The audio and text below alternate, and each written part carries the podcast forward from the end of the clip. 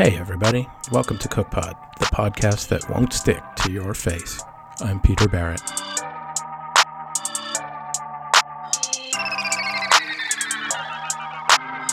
This week I'm talking to Alice Feiring, easily the most influential wine writer on natural wine in the country, way out ahead of that curve, instrumental in demystifying and elucidating this complex corner of the wine world. It's growing and changing fast, and she stays on top of it. Her newsletter, The Feiring Line, is terrific.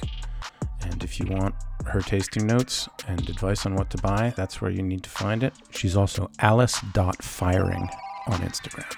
I spoke to her in her kitchen in Manhattan. We had a lovely talk. She made me tea. If there's one thing you can say about Alice Feiring, she was into natural wine before it sold out. She has paved the way for a lot of people who know a lot less about the subject to get famous talking and writing about it. And we covered a lot of ground. We talked about her recent trip to Chile. We talked about the country of Georgia, about which she wrote For the Love of Wine. We covered sake a little bit and her real life escape from an actual serial killer. I shit you not. So stay tuned. You won't believe what happened next.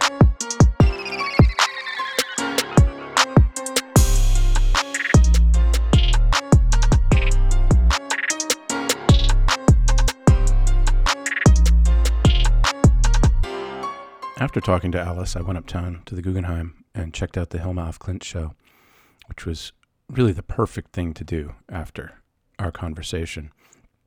Because, in much the same way that Alice was way out in front of natural wine and getting into it before anybody else, certainly in this country, Hilma af Klint invented just about every significant abstract painting movement of the 20th century before any of the names you may have learned in art history class even started working in those directions.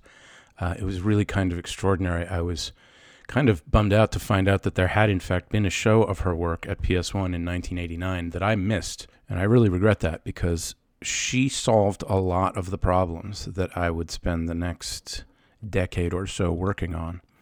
Uh, it would have been hugely useful for me as a young painter to have seen all the different solutions and approaches she came up with in terms of everything from making geometry appear flat and volumetric at the same time, using kind of washy, rough, scumbly painted backdrops and color field areas to convey sense of space and depth, luminosity.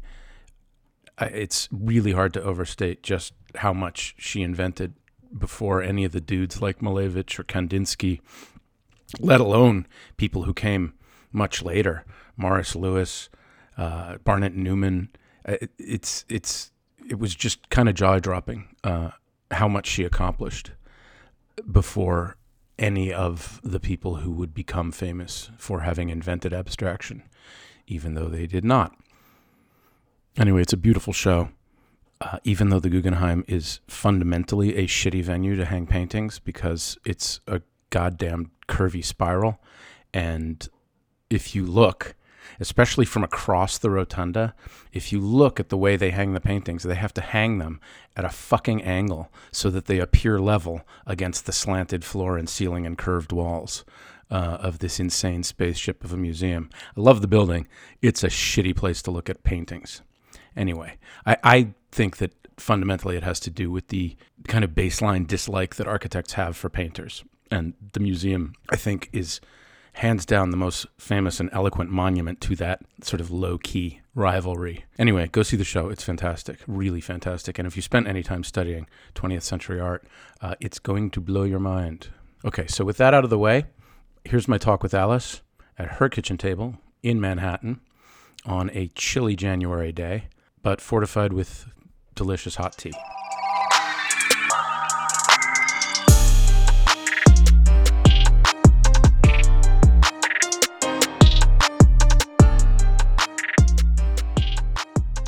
Cute pants. Thank you very much. uh, they're really warm. Yeah, I figured. All right, what do you want to talk to me about? Well, so I mean, I'm interested in in how you got here, and I'm sure that you have hundreds of fantastic stories. So I don't have a particular agenda beyond know, Beyond also checking in just about the state of the natural wine biz because it's just it's sort of mushroomed beyond all recognition just in the last couple of years. yeah, it's And become a thing. it really has, and I'm wondering, a- you know, what your thoughts are. Oh, and I also want to hear about your most recent trip because that's freshest in your mind. That's so we can kind of start there if you I'm want. in the middle of working on and trying to find out. Did you go on to- assignment? Yeah, it's like where's the story? I know what the story is, but how to shape it into 2,500 words, which is a lot of words. Um, Yeah. it was fantastic, and I don't know whether it was so fantastic because I was just I had been grounded for months, and it felt so good to be away. Uh, kind of thrive on it, but it was it was new, it was exciting. There was energy. Uh, there was a lot about Chile that reminds me of Georgia. You know, the broken roads, the dustiness, the the we're doing something new and exciting. That there's when you find an a region that has been completely uh, disabused of its natural resources, including the vine, um, especially the vine, and see it start to resurrect and actually Yeah. reclaim itself From literally from the ground up. literally from the ground up and you know before it was too late Yeah. so So tell me, where were you? You went. You made a few stops, right? yeah i s- flew into concepcion and from there basically did bio bio itata spent time in um, a town called Chillán which, where i was a judge for an afternoon on uh, At a tasting on- panel yeah, kind of thing? pace- peasant wines, which actually was a funny story in itself. Then up in Concepcion and Maule, and then to Maipo for a quick visit, then up to Valparaiso.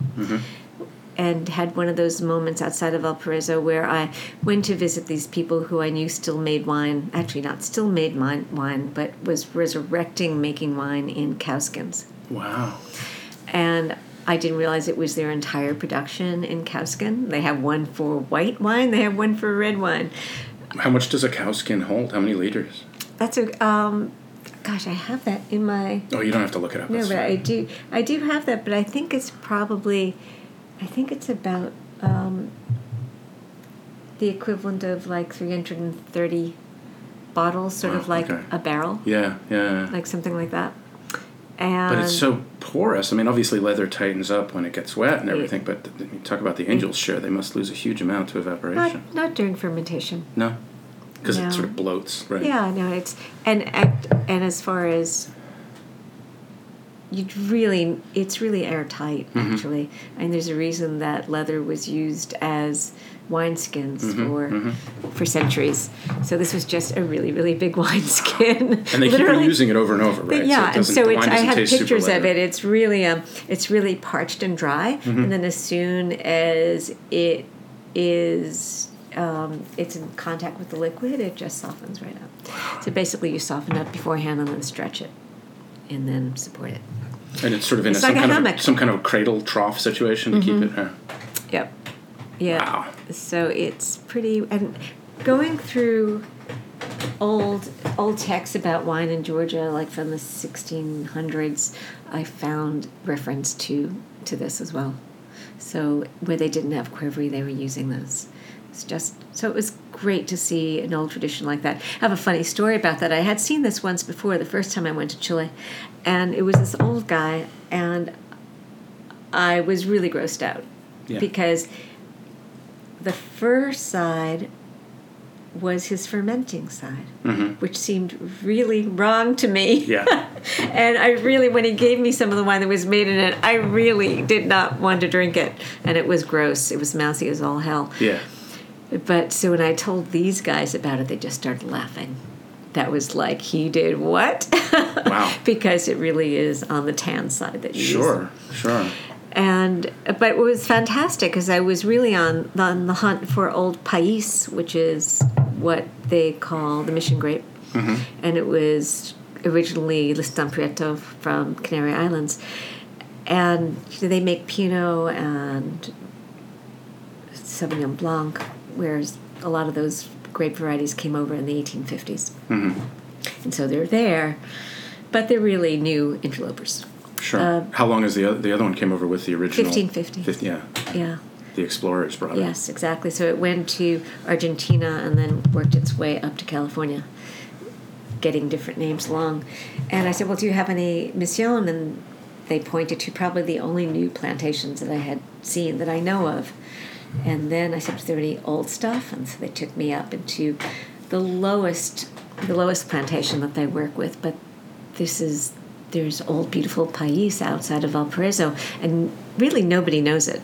Hmm. They think it's all in Itata and Biobío. But it makes sense because it went up to Peru. Sure. And they're there.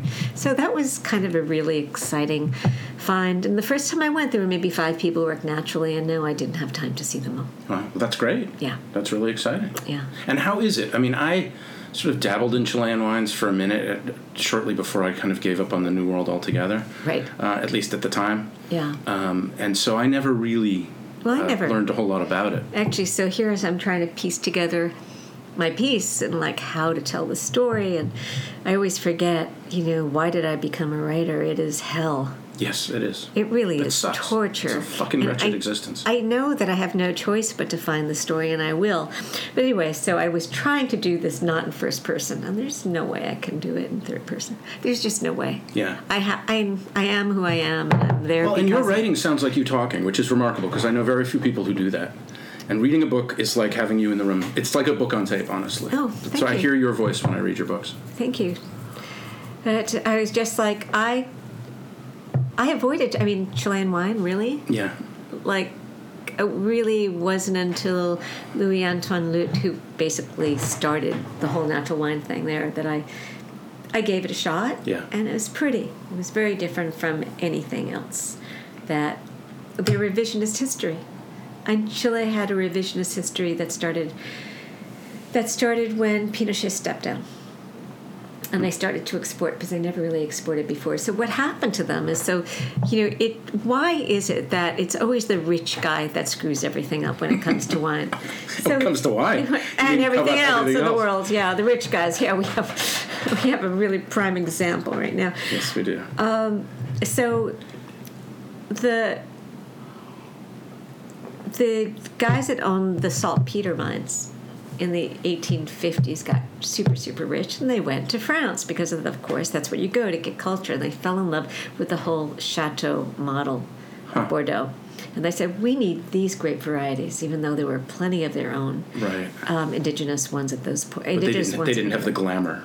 yeah, they didn't have the glamour. They didn't have the French accent. Uh, Right, you know, right, and so and so they brought them over, and that's how Cabernet Merlot, Sauvignon Blanc, uh, Cabernet Franc came over. And that was the beginning of calling them the fine varieties. And even now, people who make uh, other varieties call the French varieties the fine varieties. And it, it's really, it, it's, it's taking on a very self-hating standpoint. Anyway, so that is what happened and really Yeah. 1850s, and it really was so.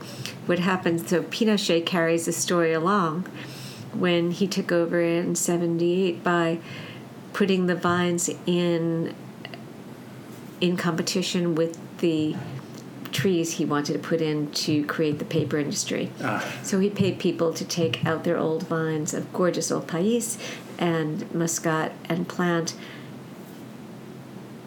non-indigenous eucalyptus and pine.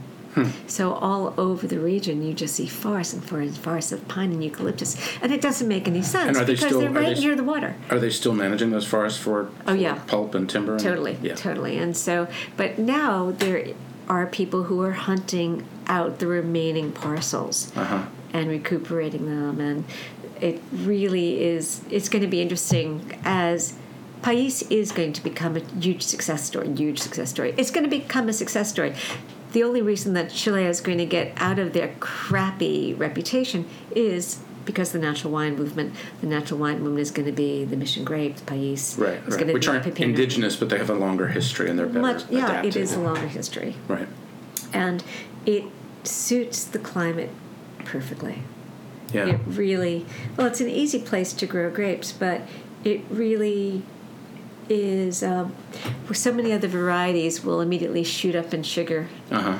as soon as you know, exactly you're getting near the end of harvest and I mean the, the beginning of harvest are you're going to pick and if you miss that opportunity all of a sudden like your sugars are out of control and a pais really holds on to it and at a nice low alcohol and has a freshness and a beautiful structure That's great. So it doesn't over over ripen and it get doesn't flabby. over ripen That's exciting. uh, yeah it is exciting Who's bringing it in now that you know of?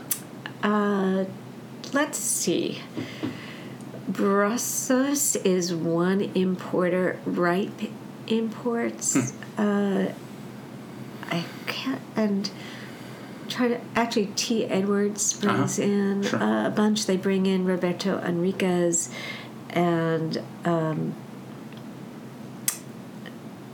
who does some really beautiful work, and he features in story. And I think some a couple that's making wine really, really, truly promising. And they have the Macatho is their name, Uh-huh. Macarena and Thomas, Uh huh. and nobody has them in yet. Okay. And they showed me some of the most remarkable vineyards I've ever seen. Really? Yeah, In what way? high altitude, really hidden in a forgot. It's a forgotten place. Which is why it didn't get turned into forest, right? It wasn't Right, but yes, but even there, there's forestry. But Mm-hmm. still, there's up there. There's a huge amount of indigenous forest, and which means there are the local animals and birds, and Mm-hmm. it was alpine. It was alpine up there, even though they were only at like 390 meters sea, Yeah. above sea level. But because Chile is so close to you know, the ocean, Yeah. that it's it was alpine, and the yeah the flora was completely alpine. No? Did you take some pictures? Yeah, yeah, I did. Good. But I need to get a better camera. ah, yeah, don't we all?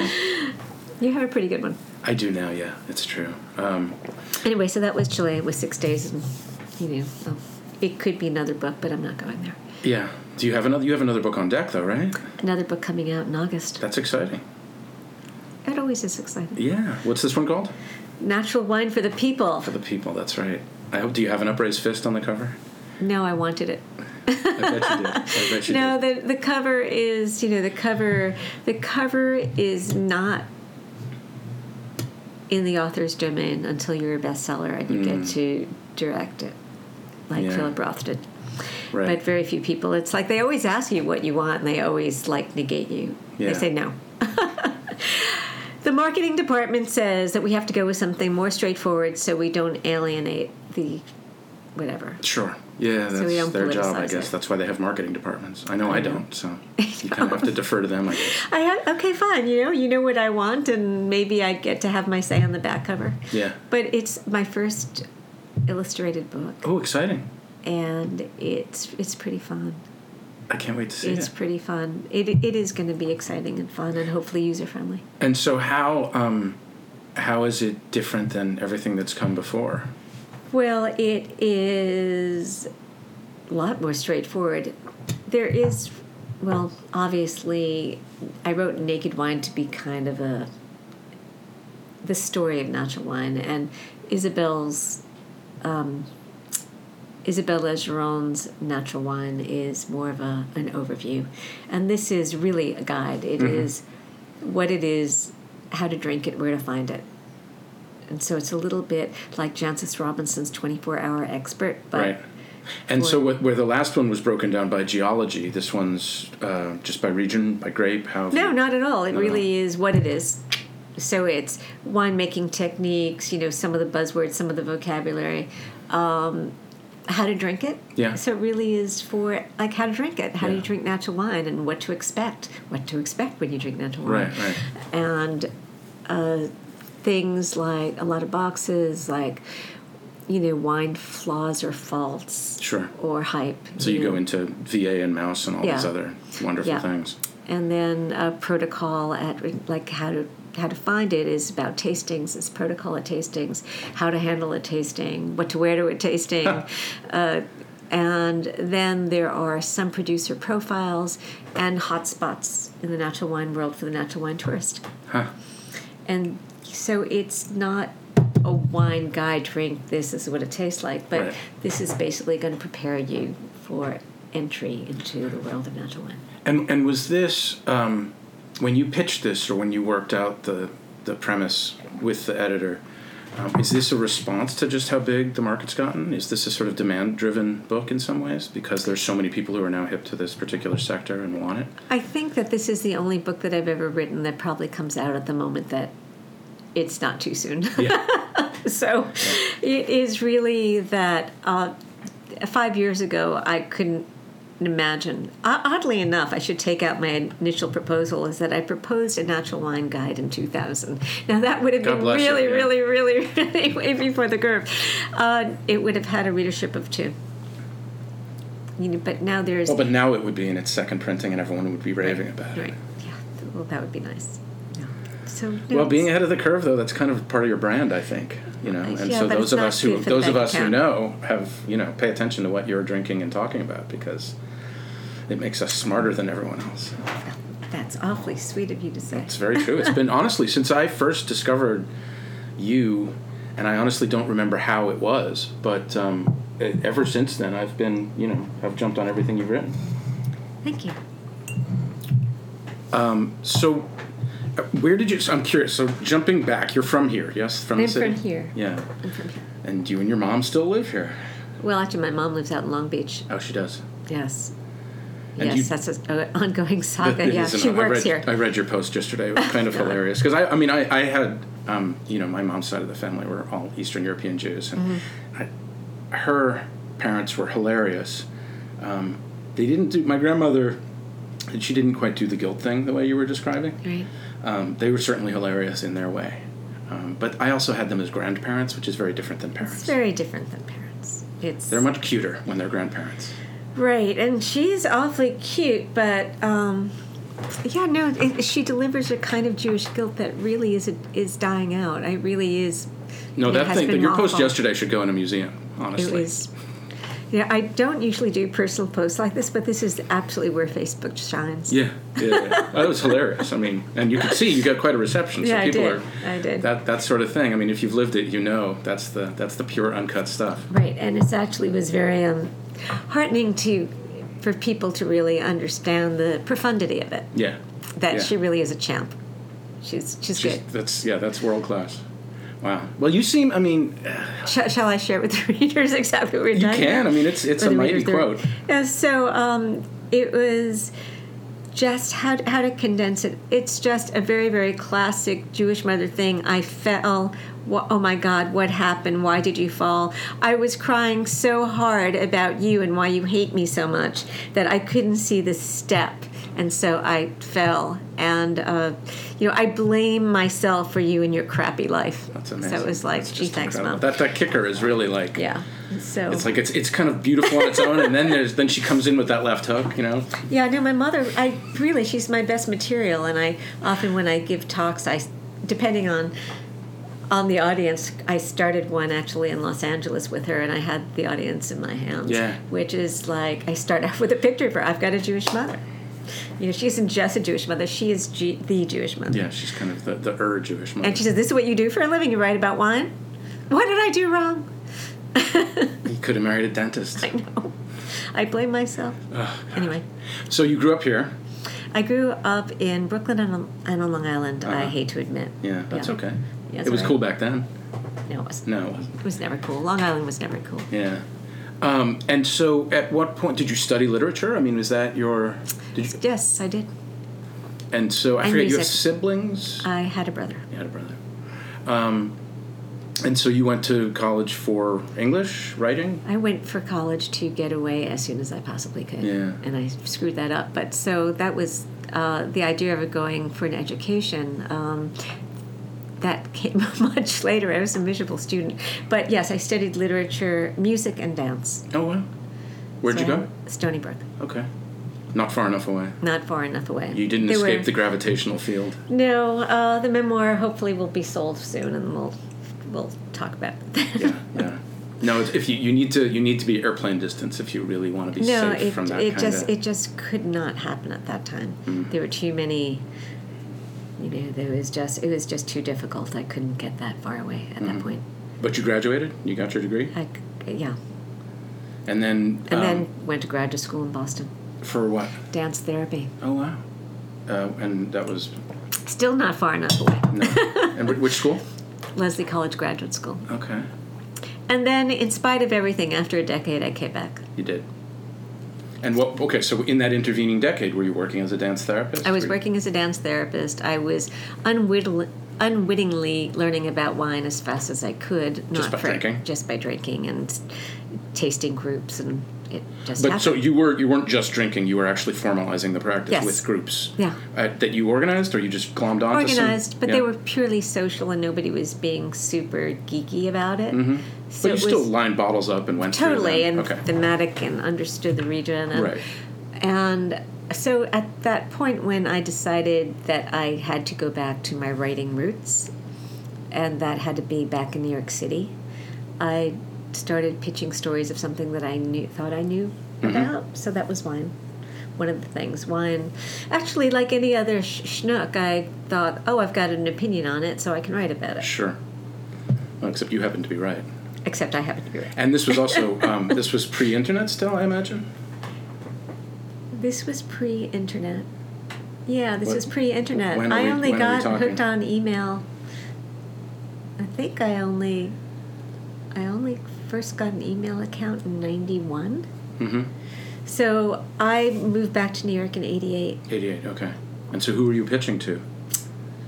Wine Spectator, Uh huh. uh, wine, um, Food and Wine magazine, all of the, you know, like Bon Appetit, Elle magazine, uh, And what sort of stories, like what opinions did you have that you were most confident New in? York That, Times.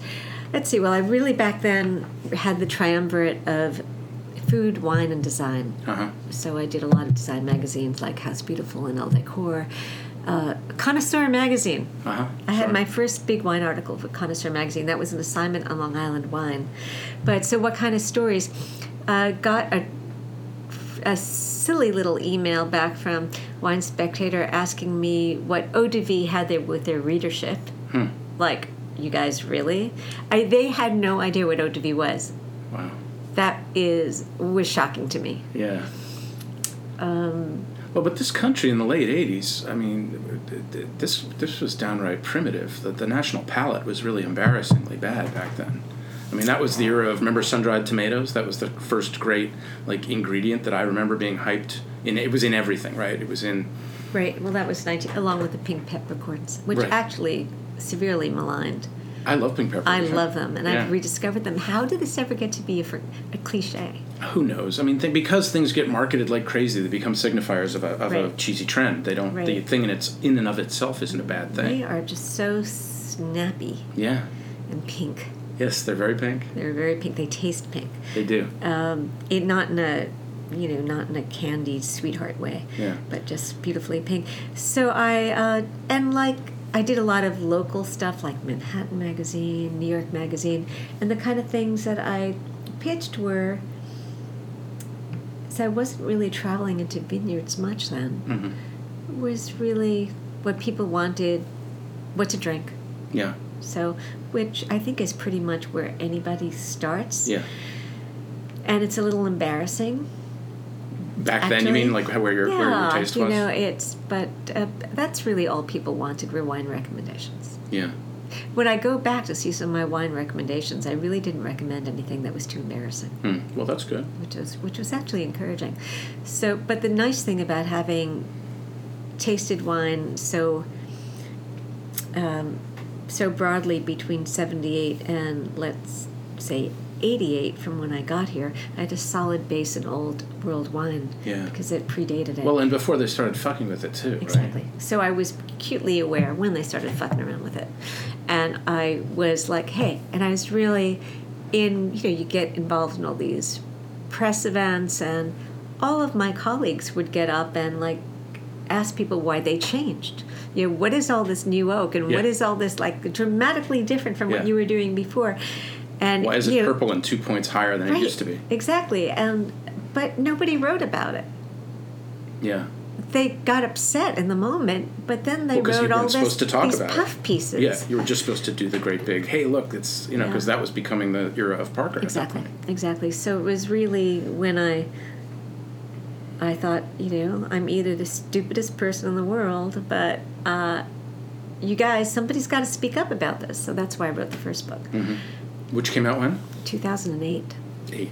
So I, I pitched it in 2005. Right. But you know, in those days, so as you know, like I got some features here and there. Yeah. A lot of magazines that are no longer there. So you spent the '90s, as it were, just kind of doing Building up a resume.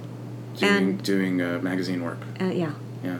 And writing a lot about design, which I miss doing. Yeah. That was great. And did you have a background in that, or you were just you just an aficionado and you? I was an aficionado. Yeah. You know, and I loved architecture. Uh-huh. And that is the only time I think that I often think that my life has not been marked by any fate or luck at all. Mm-hmm. It just is all hard work. Yeah. Like, can somebody please just open up a door for me, please, Yeah. so I can like walk through it and see what happens? Well, you make your own luck by by having a long resume, by being really good at what you do. By Yeah, but it's always nice to be sitting next to somebody who opens up that. Of course. Hey, but the one door that I didn't go through yeah. Was being offered editor of Architecture magazine, which would have meant that I would have Oh. moved to DC, Oh, ah, okay. and I just couldn't do that. Yeah. But I often wondered what would have happened had I done that. Yeah, DC also. I mean, it's different now, but back then it was kind of a food desert, Oh my God, the idea of being in DC. and the summers are just horrifying. I hate the heat. So yeah, I could see that was probably a good choice. yeah, yeah. Although And you might have you might have met that dentist that your mom wanted you to Uh, marry, or or a lobbyist perhaps. Uh, probably. Uh, yeah, I think that I would have been celibate in DC. I think it's a tough town for creative people. yeah. That's not the. Uh, that's not the. I could have become best friends with Parker. Yes, you could have. That's right, because he's down there, right? He's Yeah, in Maryland yeah. or whatever. Yeah. Yeah. Yeah, you were not going to become best friends with him. No, I, I mean, but honestly, I know, uh, you know, it wasn't a runaway bestseller, but but an integral part of your early branding was kind of being the anti-Parker, yeah, being the one person who was willing to stand up and say, "This is bullshit. These wines suck. They're Yeah. undrinkable or borderline." yeah. I was the, I was the only one who did that. Yes, you were. It is re- remarkable to me that I was the only one who did it, and I got a lot of shit for it. Um, and but you pissed off the right people, which is, you know, I guess I did. You know, and I followed up with not only Parker, but then I took on the California wine industry. So th- there were three things that really took it on. There was that story for the New York Times, for better or worse, winemakers go high tech. Mm-hmm. Yeah. Then there was the book, and then there was um, an op-ed piece for the LA Times about how California wines are over, overripe, overrated, and overpriced. yeah. I don't. That one I don't think I read. When did that come out? just when my book came out. Okay. So when I landed in California for my book tour, Yeah. I felt like I should be wearing a flak jacket. Uh-huh. It was like the reception was like, do not put a foot a step into Napa Valley. Yeah, yeah. you know, I really But, But- you were right. I mean, you were absolutely right on all three counts. I was. I, I remember that was so right around the turn of the millennium. I I had begun buying wine. Actually, when it was when after my mom died, because I had a little bit of cash, um, and so I bought a bunch of stuff. And I started with, you know, the kind of big international style because that was the gateway drug. And and I had up till then just been drinking sort of student grade wine because you know I was a broke ass painter. Um, but in the space of just a couple of years, I, I got because I got much more serious about cooking as well, and I was having the damnedest time figuring out what on earth you're supposed to cook to go with these behemoth things, right? Fifteen and a half percent, opaque, Yeah. you know. They taste like cough syrup. But you can't. There's no food that matches with that except maybe chocolate covered lamb chops. Maybe you know. I mean, there's like That's a good there's, one. there's nothing Yeah. that works with Yeah. that. And so they, I, I, I immediately started kind of retreating towards things that were transparent and lower alcohol, just Mm-hmm. because I wanted wine that worked with food, that was a food. So that's around the time, you know, uh, that I really started paying attention to this and sold all that crap that I had bought. Mm-hmm. Yeah. And There was um, early on around that same time when I was trying to figure before actually it would have been late 90s I was friends with a bow maker who really got into wine collecting big time to the point of I think he eventually went bankrupt and he had an incurable he bought points uh-huh. and we we I'd go over and taste because he broke out all this expensive shit, and I was like, it was all undrinkable. Yeah. You the whole, you know, those New World Barolos. I've been like, really? Yeah. and all of this like powerful, powerful Chateauneuf. I remember one of the heart and Grenache still hasn't bounced back. I mean, the Southern Rhone still hasn't come back from Parkerism. And I remember I cut my teeth on Grenache from low cost Côtes du Rhône. Yeah. That my first case of wine was 38 case 38, 38 bucks Yeah. and it was just a beautiful little Côtes du Rhône, or even back when Guigal used to be good because it's still completely undrinkable. But that It was is, just a is. sunny, beautiful, slightly rusty, complex, satisfying wine, and I still miss that. Every once in a while, I get a glimpse of it. Yeah.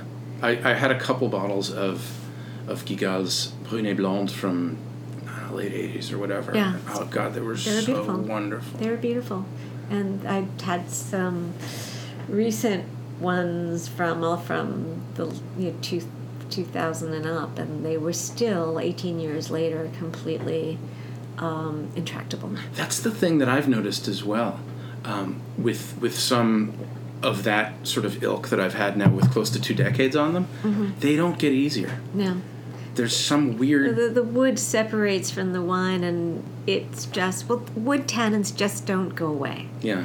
and that is that they do not age up the way grape tannins do. Huh. And so that is one reason that it was.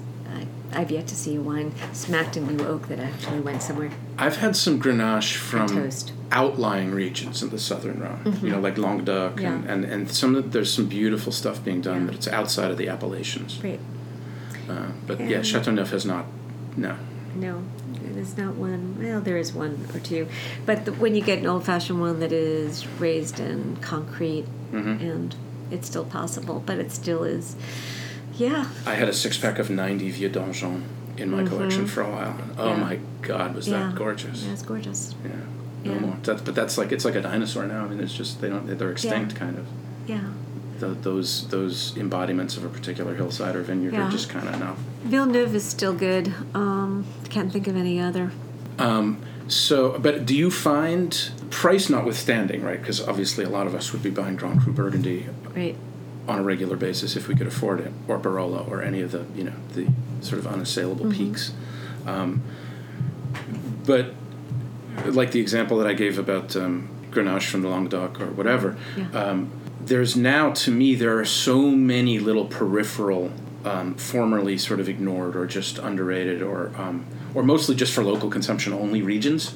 Mm-hmm. That are now being imported en masse because the market demands things Right. that are twenty something dollars a bottle, and um, but they haven't been afflicted with the well they, they were never fetched very high prices so nobody had any incentive to adulterate them Mm-hmm. or ruin them um, so is that where you're sort of focusing your energies in terms of discovery because you clearly know a lot already N- Not really. Uh, actually, don't don't underestimate the crappy co-op with crappy viticultural and uh, practices, and very proud of their thermovinification machine. yeah So, because if you can push out the wine earlier, then you know you make more money quicker. Right. So, uh, I, contrary to popular belief, I don't actually hunt things specifically. no If I see a, a new region that I'm unfamiliar with, yeah, um, I just I just drink a lot and I go, oh, that's cool. so that's that's what. Uh, but with Georgia, it wasn't. Oh my God, let me go and see this new country. yeah Somebody brought in 2008 a bottle of Georgia wine to a dinner for me, Mhm. and I thought, wow, this is really cool. Do you remember what it was Yeah, it was a Vinoterra Kisi. uh-huh. Uh, it was a little bit flabby, but it was enough to make me interested in the country. Yeah. So that's uh, one would think. Let's take Hungary. Hungary has absolutely no interest for me mm-hmm. because it's all new world, new money, and there's nothing. When I look for an affordable region, uh, you know, there's still all of the Languedoc is affordable, yeah pretty much. Of course, it was multi multi farming. mm-hmm. So that's and vines grow really well in the southwest. they do So it's easier. So And that's probably why. So you so you like so when you say you just drink a lot and you I I mean just drink a lot. Well, but, I drink a lot. I go to tastings. If I'm at a tasting, and I'll sit, and sometimes I do go. Oh, I don't know this region. Let me go and check out. I've never heard of this. This is a new appellation for me. yeah Yeah, I, I will go. And sometimes there's absolutely nothing interesting. Right. Well, so describe the trajectory um, in terms of the country of Georgia, the trajectory between that first bottle at a dinner party and then you And going then to write the book because clearly you, you really fell for it pretty hard. Well, 2008. So I had the Kisi. I was interested. Uh, that year, there was a tasting in New York City at the consulate, and I went, and I was pretty horrified Yeah. because it was Cabernet Merlot, Chardonnay, blah blah blah blah. Ah, right. There was one Sagrantino, there was one not Sagrantino, um, Saperavi, and one uh, Rkatsiteli, Mm-hmm. and one Kisi. The, the Vinoterra was there, and Pheasant's Tears. There were only two people who were showing their wines that were made in qvevri. Uh-huh. Everything else was international European style Sure. wines. Which you said in the book goes back to Stalin and his five-year plans, right? Yeah. About the old and plant the international grapes. Right. Well, actually, the international grapes really, really arrived. Well, there was a slight, um, there was a slight flirtation in the 1800s, Oh, okay. but it really wasn't until the Was sorry, was that Stalin- analogous to the Chilean rich people too? Yes. The, did they go on their grand Same tour and they bring the French They were grapes back? very ha- yeah. Actually, they were very. The guy that brought back chaptalization lived Mm-hmm. in Imereti, because it was like, whoa, how exciting! We let's add sugar to the wine. So there was some, but no, it was. There were some international grapes, but that really didn't happen until after Stalin. Mm, okay. It was the Stalin plans were responsible for reducing the diversity Mm-hmm. of the 525 plus grape varieties Yeah. into the chocolate and vanilla of yeah. Rkatsiteli and Saperavi with a little bit of Kisi and a little bit of Chinuri. Mm-hmm. So that and basically went for volume over quality. That's Right. what it is. The international grapes came later, but uh, so I was pretty like horrified. I was Yeah. like, well, there goes that one. Yeah, let's Yeah. because every emerging region did the same thing. Let's show you our Cabernet. Like, who the fuck cares Yeah, about your Cabernet? The world has too much. Please, for the love of God, grow anything else. Yes, anything else. What you know, you're known for something. Do that for God's sake. So I thought, well, that's done. And then the next year, Chris Terrell, who's a wine importer, said, "I'd like to send you a couple of bottles of Georgian wine." And I remember tasting here, and I was tasting with Aldo Sohm and Levi Dalton, as actually, and uh, poor Aldo just couldn't stand them. But I was like, these were not great examples of a wine, but they were interesting. Yeah. There was some there was some damage to the wine. It, I just felt that it wasn't. And based on that, at the back of Naked Wine, Yeah. which came out in 2011, I included Pheasant's Tears from Georgia mm-hmm. as to go look for. Based on that, I was invited to come and speak at an international qvevri conference, which I think sounds so funny. Yeah, that's kind of great. In 2011, wait, 20. My book came out in 2011, so that was in 20. Oh, actually, right after the book came out. Okay. So the book came out in 2011 in the summer, and I was invited in 2011 in To fall. Georgia. Yeah, and so that was it. And then I found the Georgia that I had been hoping to find, like that was working with indigenous grape varieties, uh, working in traditional ways, and they were working naturally. So at that point, because I had seen, you know, Bulgaria go down the rabbit hole, Greece go down the rabbit hole of international varieties. Everyone who wanted the attention of the world Right. made the wrong decision, Mm-hmm. in my humble opinion. well, mine too. and so I wrote, you know, I decided that I wanted to do what use whatever power I possibly had to give them enough attention so they were not seduced by the consultants who told them they had to modernize. And did you find that you had um, you had some help from the actual sort of Georgian government? Yes. And, and, and they were very excited Yes, I that this American expert was taking a fancy to the the real the real stuff. I mean, were they still connected enough to that Well, notion of their the- own history? There was they asked me to write a, an Alice style book Mm-hmm. called Skin Contact, which I called Skin Contact, as a little. Here's a little bit about our wine, and that became the seed for my Georgian book, Uh-huh. For the Love of Wine. And so they did support that, which I viewed as helping me write a book proposal. Sure. But actually, I thought you could. They did something even better. Is that they helped their natural winemakers, Mm-hmm. and for several years they funded them to go away to show their wines at various Great.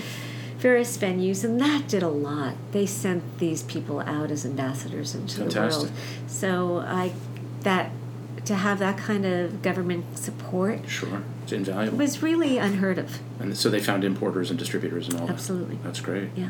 So you really helped kind of uh, jumpstart that industry in terms of its international profile. Yeah. That's That super was- exciting. you know, the thing that I love, uh, uh, I'm I'm just a tourist when it comes to Georgian wines, but um, the thing that I love about them is that I can honestly say that I've had experiences drinking Georgian wine where exactly zero of the normal flavor experiences that I associate with Mm-hmm. wine drinking have come into play. Huh, cool.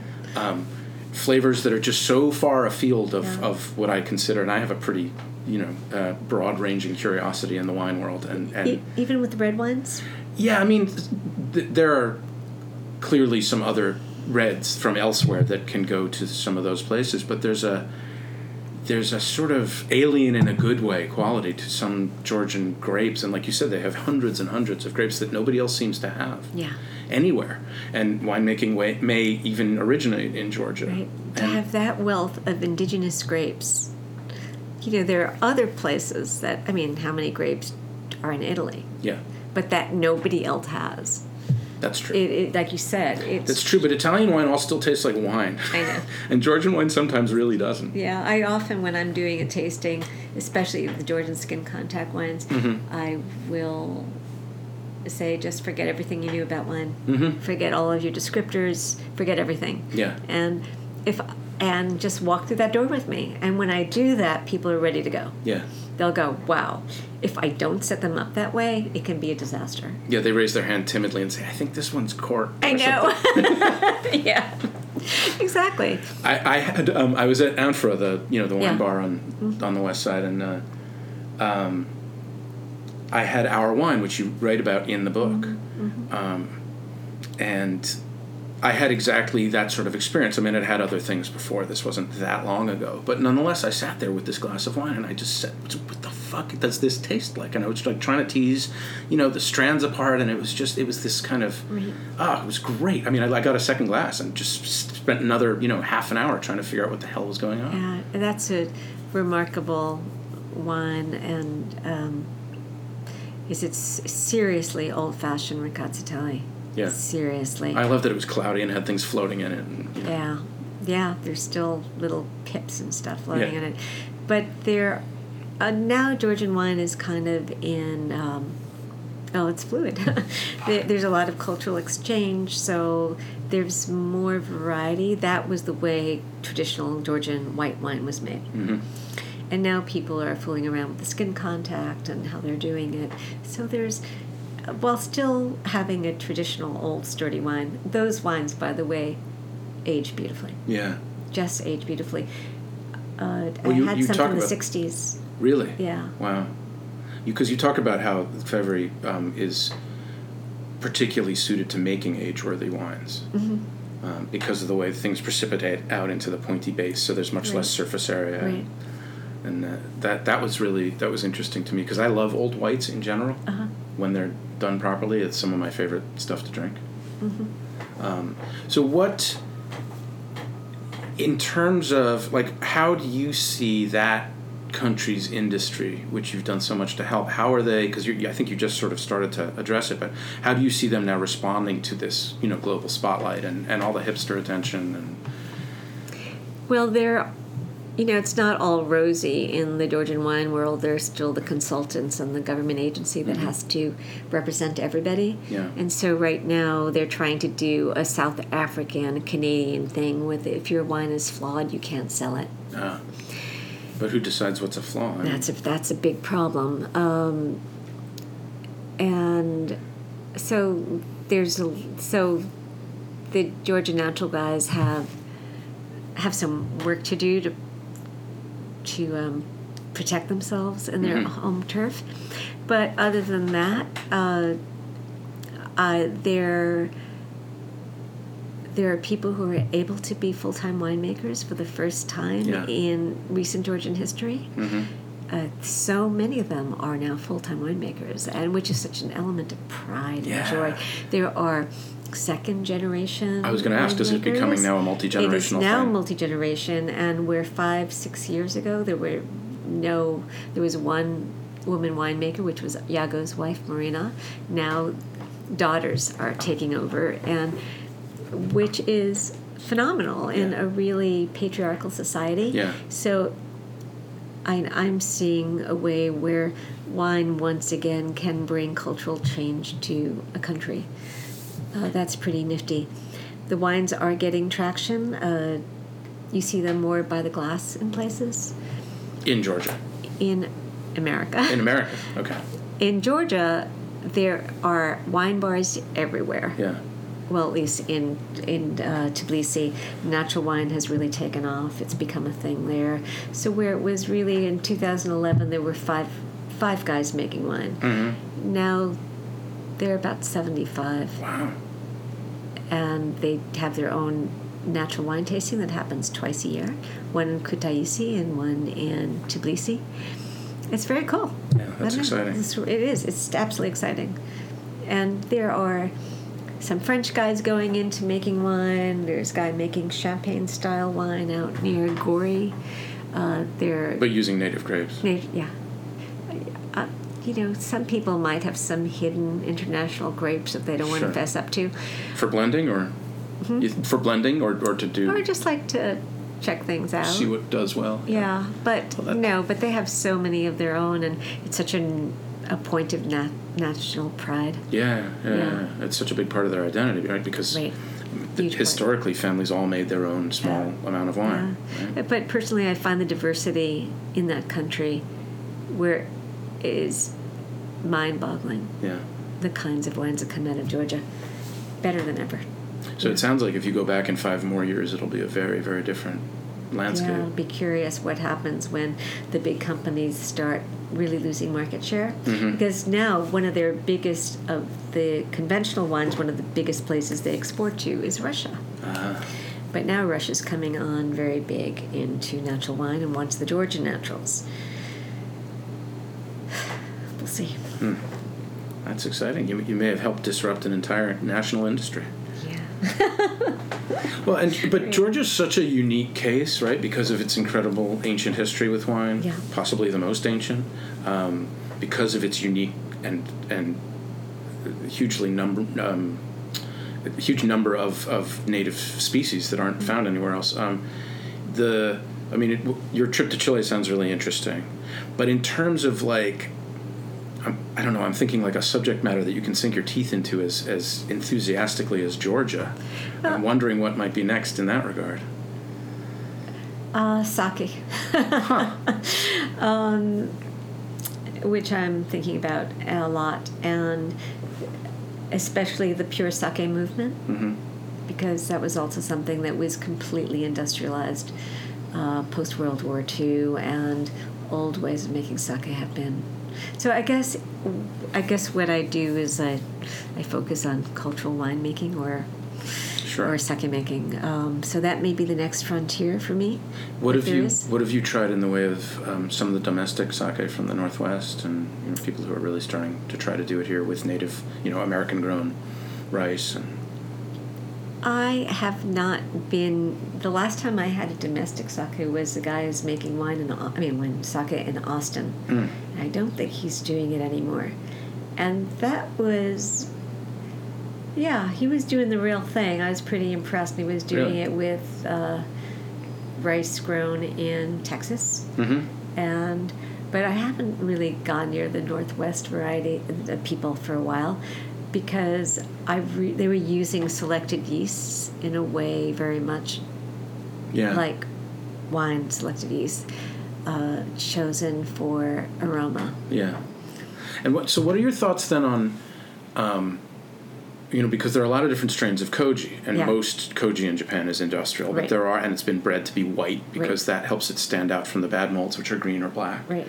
Um, but naturally, aspergillus is not necessarily white at all. Mm-hmm. Um, so I'm, I'm curious because you have this sort of two stage thing, right? Because you have the koji all over the rice, which Mm-hmm. breaks it down enzymatically, and then you're fermenting the sugars from that with yeast. So you have two different microbial populations that are going to Mm-hmm. work on this. And so I'm curious um, what you think in terms of I don't know terroir or you know regional.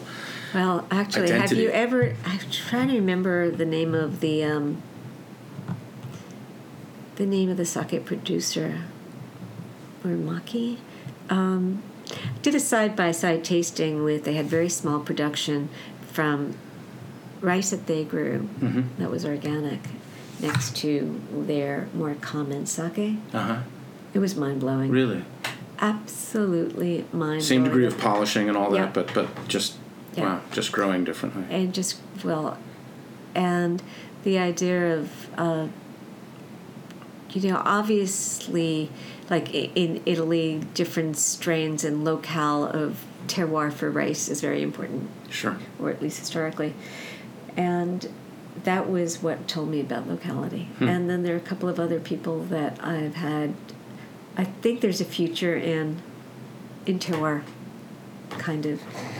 Sake um, that may be another frontier but i'm more more into learning the story about how the sake tradition got lost Got lost. yeah I, how did fine polishing become you know like it's like the white you know the the sophisticated white bread Sure. you know and uncovering those and the to expose the advent of the use of aromatic yeasts on the koji um, Because I mean, my, I believe that there's a fairly linear correlation between the price of sake and the degree of polishing of the rice, right? Mm-hmm. So that that really became the single Right. metric for Yeah. quality, as it were. yeah and But you disagree with that, disagree with it yeah.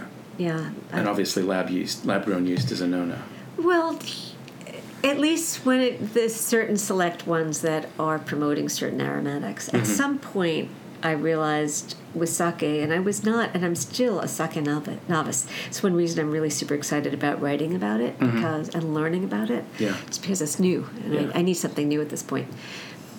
But at some point, all of a sudden, I'm recognizing yeast strains, Huh. and they're reminding me of California Chardonnay, and the body changes. So you get this sort of tropical fruit, that Yeah, pi- like, pineapple-y, coconutty Yeah, thing happening. Like why? you know, so that because people like it, people, people- buy it. I mean, that's you know those those those brown butter pineapple chardonnays. Like people love that shit, Yeah, and it gets you drunk because it's fifteen percent, sixteen percent alcohol. right. That's right. But And it's like a it's like a daiquiri, but you know it's right, you're only drinking wine.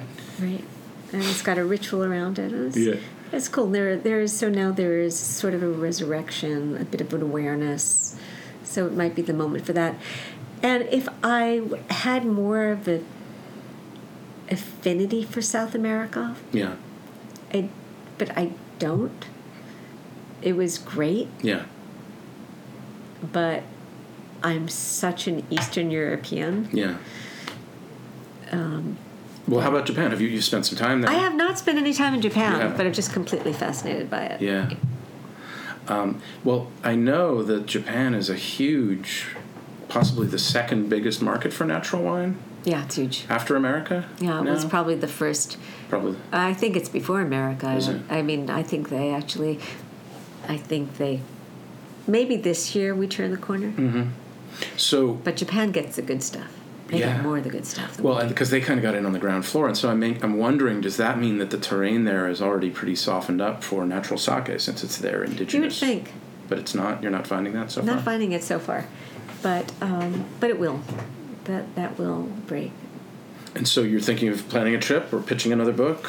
Well, uh, Dirty Guide is coming out in Japanese. Oh wow, that's so exciting. I definitely am going to go for that. You're gonna go with Pascaline? I don't know. That would be fun. I don't know. I I'd follow that. I'd follow that on Instagram. That'd be pretty cool. Maybe she would go with me. Um, but uh, yeah, I'm totally, totally like into like going there. And so that's something that has to happen. And then I, my, I wanted to go for brewing season this year, but it has to wait until next year. Yeah. I mean, because of you know, like the stuff that's going on with Ethel. Oh yes. to go around. I, was, I thought you were going to say book tour, but no, no, no, much more no, mon- no. mundane. It's like I've been grounded because of my mother lately. and you don't have a lot of help in that regard. Don't have any help in that regard. Yeah. Yeah. Uh, you're a good daughter. I'm a good daughter. I am. Even if I am a wine writer. Um, I, Shicker. You're a shicker. Uh, so the um, so you think the Japan thing will probably start with like a research trip and and Yeah. gathering information so you can write the proposal. Right. That's sort of.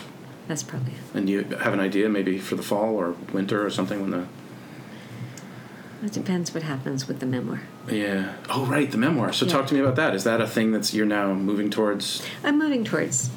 So we're in the agent finding mode. Uh, And, but I, have you been doing this all along without an agent so far? uh, no, no, no, I've just been without an agent for the past two years. Okay. So I did the last book without an agent. Okay. Um and basically because I didn't know where I was going and what I was doing, what I wanted. Yeah. But I, so I have a good chunk of the memoir written, and uh, we'll see. Yeah. So I think that I need to. My learning curve is going to be a big one for the sake. Yeah. Um, so maybe I'll do this first. The memoir sounds terrific. That may open up another door for me, which I, you know, would like to walk through. Yeah, I think. I'm ready, even though I had a nightmare about it last night. Mm. First time that I dreamt about this serial killer. Really? Yeah. It was like, oof. Yeah. Like, I remember when I was trying to avoid writing it, one thing that I didn't want to do was have nightmares about him. Hmm. Is that historically an indicator of something you shouldn't be doing then? No, he's sa- he's he's safely behind bars.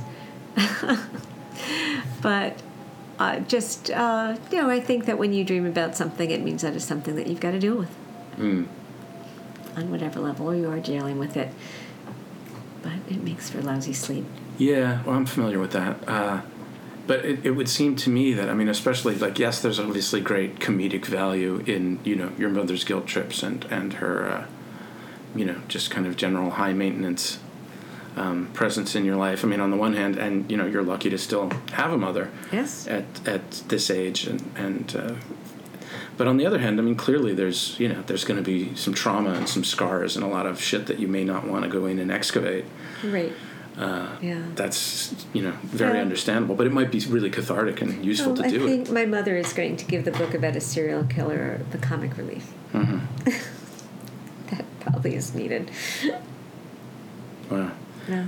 uh, so what I, I mean i'm not sure i know what the serial killer Oh, refers I to I see. Okay, that's the memoir. okay So, um, but when I was 14, I escaped um, a guy that I thought was a pervert, and 40 years later, I found out he was a serial killer. so he captured you kidnapped you Well, I, I escaped his apartment. uh-huh. So, without giving it away, but so embedded in that is a bit of my own. I'm telling that story embedded in a memoir. okay wow at 14 that happened Yes, and about the kind of fear that my mother tried to hobble with me, hobble me with, um, that I think I've been running away from my whole life. so, so, So- you think she used that trauma as a way of keeping you nearby Well, she didn't. She didn't know about it, oh okay but I think. Um, you know, she still tells a story about you were one year old and you were fearlessly like running. I started walking when I was eight, which she never forgave me for it because I started running away from her immediately. so in other words, and then you were one years old and you were running in, you know, off the deep end of the the pool. You know, and I just flop in and I can't swim. So the only thing that your father ever did that was any good, he jumped in and saved you. But um, yeah, that's been kind of a a metaphor. I think I'm very fearful, and the rest of the world views me as fearless. So well i don't think there's a discrepancy between in, in all in of any, us oh, yeah, Uh, I think in In your case, because you're so outspoken Yeah. and because you are so no bullshit in everything that you say and do, that it's understandable that people think of you that way. Because on the page, you absolutely are fearless. Hmm. Um, whether that translates into how you, you know, comport yourself indeed. emotionally in your Yes. life is obviously a different question. Yeah, but which which you're right that we all have the inner life and outer life. Sure. how we're perceived and how we feel. I mean, I can't tell you how many people I know who are very good at what they do and are getting real recognition for it, and they still think they're a fraud through and through. Yeah. You know, and I am not immune to that myself. Yeah. Uh, and It's I'm a not- real thing. it's a real thing and i think a big part of being human is is building an outward facing edifice you know mm-hmm. of professionalism and decorum and all the other things that we that we wear to be you know civilized. But mm-hmm. inside it's, it's, it's a seething chaos of insecurity and fear and Except those few people who don't have it. yeah i guess. I don't know. But there's something even more wrong with them. There must be Yeah. there has to be. Well, or you know, or they're just straight up sociopaths, which we're certainly suffering a lot at the hands of these Yes. days. People who just lack that emotional connection, but they they they act it, but they, they don't feel it. The odd thing is that sociopaths are usually narcissists, and narcissists are completely hollow inside that they've got to fill up with the external. But there's something that makes them skip the fraud stage. They just, okay, I'll take that. I'll fill myself with that. That's who I am. Yeah, it's remarkable. Yeah. It's remarkable. So I guess it's a sign of mental health that you have doubt and anxiety about your yes, let's go about with your that. about your worth. Right. Um, but it's it is a real thing, and it isn't it is an obstacle that doesn't ever really go away. I mean, it sort of becomes manageable, or you learn how to kind of hop over it or sidestep it. Or, in my case, I I've come up with ways of kind of tricking myself into doing things. Um, you know, when I was a painter, I got very very good at not thinking about galleries and collectors, because the only way I could really make a piece that that just made me feel so good inside mm-hmm. was by not at all letting that mindset of will it sell, will people like it, into the studio with me. And I, you know, I spent 20 years kind of learning how to mm. how to just push that very gently out the door. And it didn't always work, but but it was necessary for me to do what I did. To Which not think ha- about the public reception. What you have to do when you write essays or fiction is like, can you find a market for it? Though at a certain point, you, you have to find a market for it. You do. Well, that's the. But ironically, of course, you then have to come around and market the shit out of it. And a lot of times, especially when you're writing, say, for an academic press, which you and I have both Right. done, Yeah. uh, they have no budget for that. So it's really on you. And you know, you're Right. you're a PR juggernaut, right? Such as it is, uh, which Yeah. includes a mailing list, you know, well into the uh, low triple digits and and. Uh, a thousand followers on Instagram, you know, it's, so it's you realize what you're up against when you do have to do that yourself, and and that the doubt can definitely come roaring back when you're faced with the reality that you have no budget and it's just Right. you waving your hands in the air saying, Yeah. "Pay attention to me." Yeah. And social media can feed really into that in both ways. It, it's it's yeah, it's it's insidious. I mean, I use it, I enjoy it, I like keeping track of what people are up to. You know, I loved seeing that you were down in Chile and you know, Sev's bouncing around Australia or what. You know, I mean, it's Yeah. it's great to see what people are doing, but man, the likes and the follows, it's it's like becomes you know you start to get twitchy if you don't get a few. Yeah, I've I have stopped looking. Yeah, good for you. I've stopped looking. I'm saner for it. I'm sure once a new book comes out, I'll be looking all over again. Mm-hmm. Yeah, You know, but but this is for a different publisher. yeah, this is for Ten Speed. Okay, great. So they'll they have It's some great. they have some apparatus behind them. Yes, they do, and they're a great publisher. I'm really happy to be with them. That's really exciting. I haven't said that since Harcourt. Well, that's great. That was great. You've arrived. I've arrived. And and will you be doing a tour? And we, I, I suppose I will. I'm Yeah. going to be doing a tour. I mean, wouldn't it be I have totally? no idea what I'm doing It it would be so logical for you to do tastings in various cities and sign books and. Great. Um, and I have to like sit down and figure out what kind of things I'm going to be doing. Um, whether they have any ideas, whether it's all on me. Uh, they have a particular way of doing their um, promotion. So I'll find out. Yeah. But it'll be fun. It's always fun to be on the road and see people and see like who reads me. And I would like to go to. I'm going to go to places that I never go to. Not necessarily, sorry, Florida, but I don't necessarily want to go. But I'm really curious what Sure. the mar- what's going on in Florida. yeah, yeah, You know, so I'll do Florida. I'll do Texas.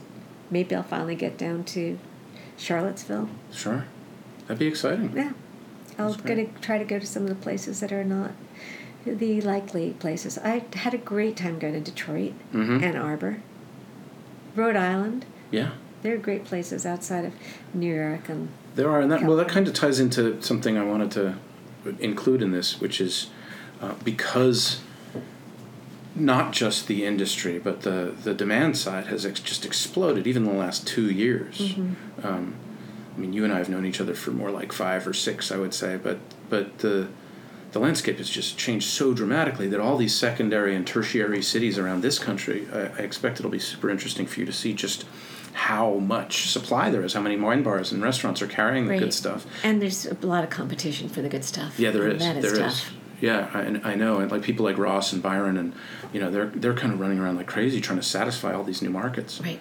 Um, and that's obviously putting pressure on the supply side. So you have Right. to worry a little bit that people Oh, are I going to start worry. cheating and, and I, you know, it's it's a it's a thing. You know, I find a wine that I really want, and like, do I get what I need first before I write about it? Hmm.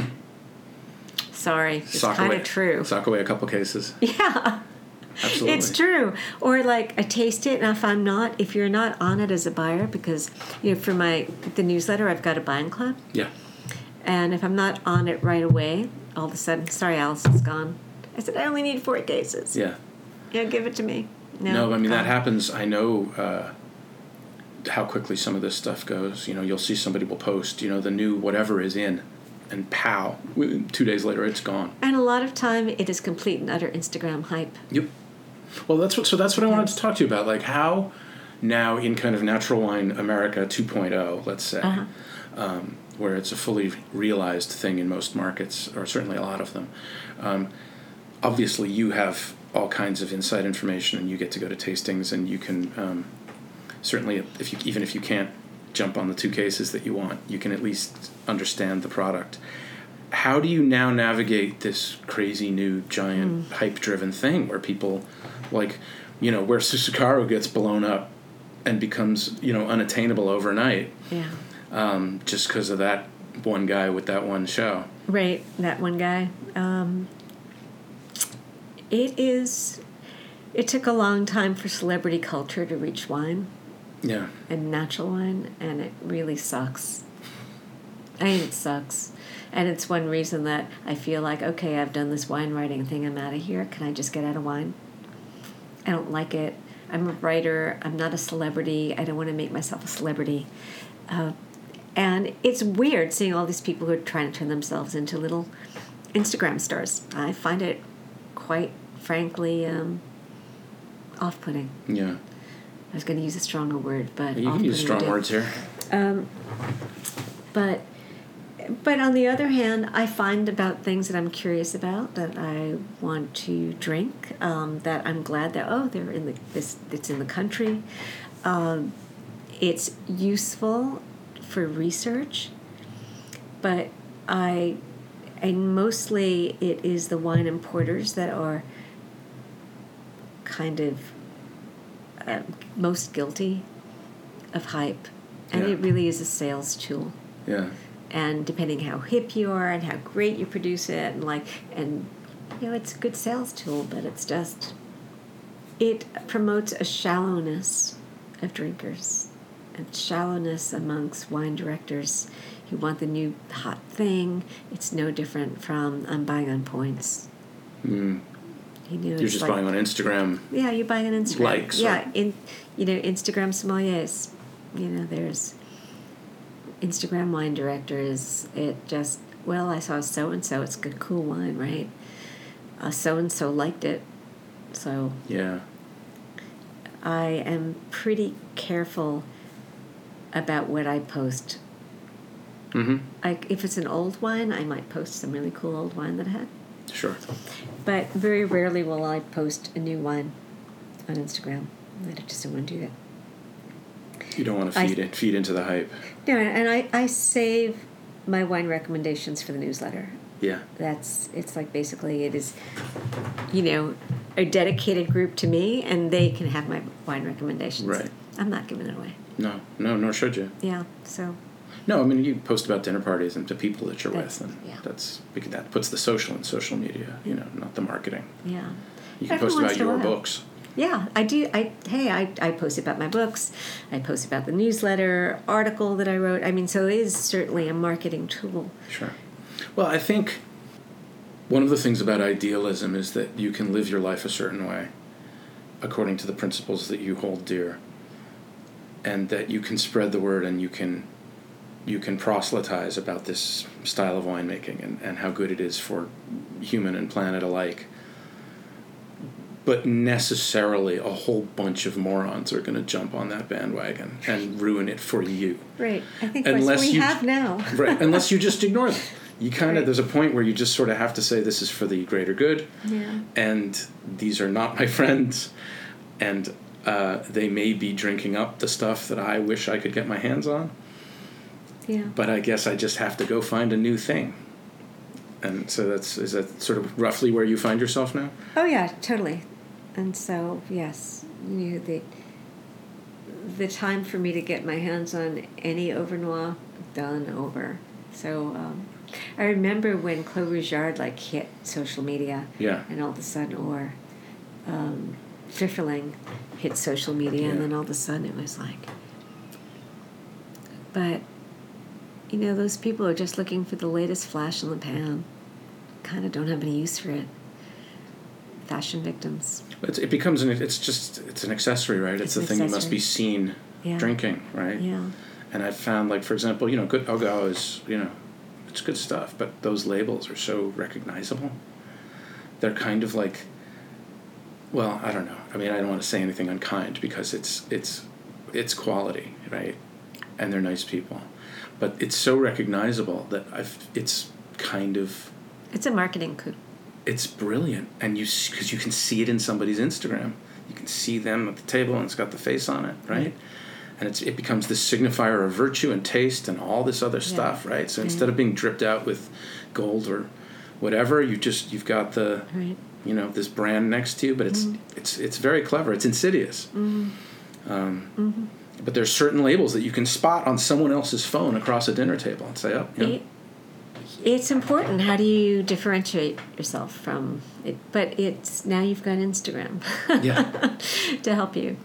So I have one more question. Um, how has your drinking changed your cooking? Huh. Well, Over the that's a very last Peter question. Decade. It's a very me question. It is over the last ten years or so. Oh, I, I, I'm sorry to disappoint. It hasn't at all No. because I um. I drink what I want. I don't worry about wine pairing. The only thing that I worry about is I don't want to kill the wine that I want to drink that night. Right. Um, So you cook the the food follows the wine for you. Right. I happen to have a palate that is. Oh, you know this because I've been at your house. Love spicy food. Mm-hmm. Um, I haven't changed that because of wine drinking. Right. Um, I think that I, it's just my, you, I don't think that it's changed, but if anything, that my cooking has become much more natural. I've never been a processed food eater, but Yeah. even that has become much more basic, and I tend towards simple methods of cooking Mm-hmm. and then a lot of spicing. A lot of spicing. Is there particular like do you do a lot of Indian or Ethiopian or Mexican or Thai places that are, you know, Um, that enjoy the chili? well, there there are a couple of things from Georgia that I use a lot of. Mm-hmm. um, and Svaneti salt. I just brought back some uh, American spice from Chile that I'm using a lot of. What's that? Um, that jar with the red stuff. This one? It's mapuchin. Um, so it's it's a little bit like smoked paprika. This is from, from from mm, and so it's it's cumin, Mhm. which um, so it's cumin and it's the goat horn peppers that are smoked. that's delicious. It's delicious. Oh man, I'd put this on everything. Yeah. You can't get it here. No, well, I, I could Um, make it. I mean, I have a lot of fermented chili powder at home. So Yeah, actually, and your fermented chili is the harissa. that is yeah, great. I, I have. Um, it's on my list. It's to make you a big old jar of harissa. Yes! I just haven't gotten to That it. That was so. That was the best harissa I've ever had. Wow, thank you. That was so good. So um, I'm a, yeah, I like I love hot sauces, and I just kind of um, whatever. No, it, it hasn't changed. It has just become way more seasonal Mm-hmm. because um, even though I have, I'm not willing to give up, even in the winter. Yeah, Little, I mean, guilty little pleasures, guys. right? You know, because it's just for the wetness and the, uh, I'm I'm holding little tiny cherry tomatoes. Yeah. Hey, look, as guilty pleasures go, those are pretty uh, yeah. Mild. Yeah, that's about it. Yeah, no, my wife bought some hothouse tomatoes the other day too They're for exactly the same reason. You just want to feel the pop, the acidity. You need it. I usually I for that I will go to um, uh, Persimmons. Mm-hmm. Will be my tomato substitute in the winter, which is also not exactly local, No, not so much. but but better than uh, the tomatoes. But you kind of need something with bagels and lox. yeah, you do. You do. You need that. Yeah, it's true. You do. I can't imagine it without it. So All right. Well, thank you for talking to me you're welcome. And letting fun. me into your home.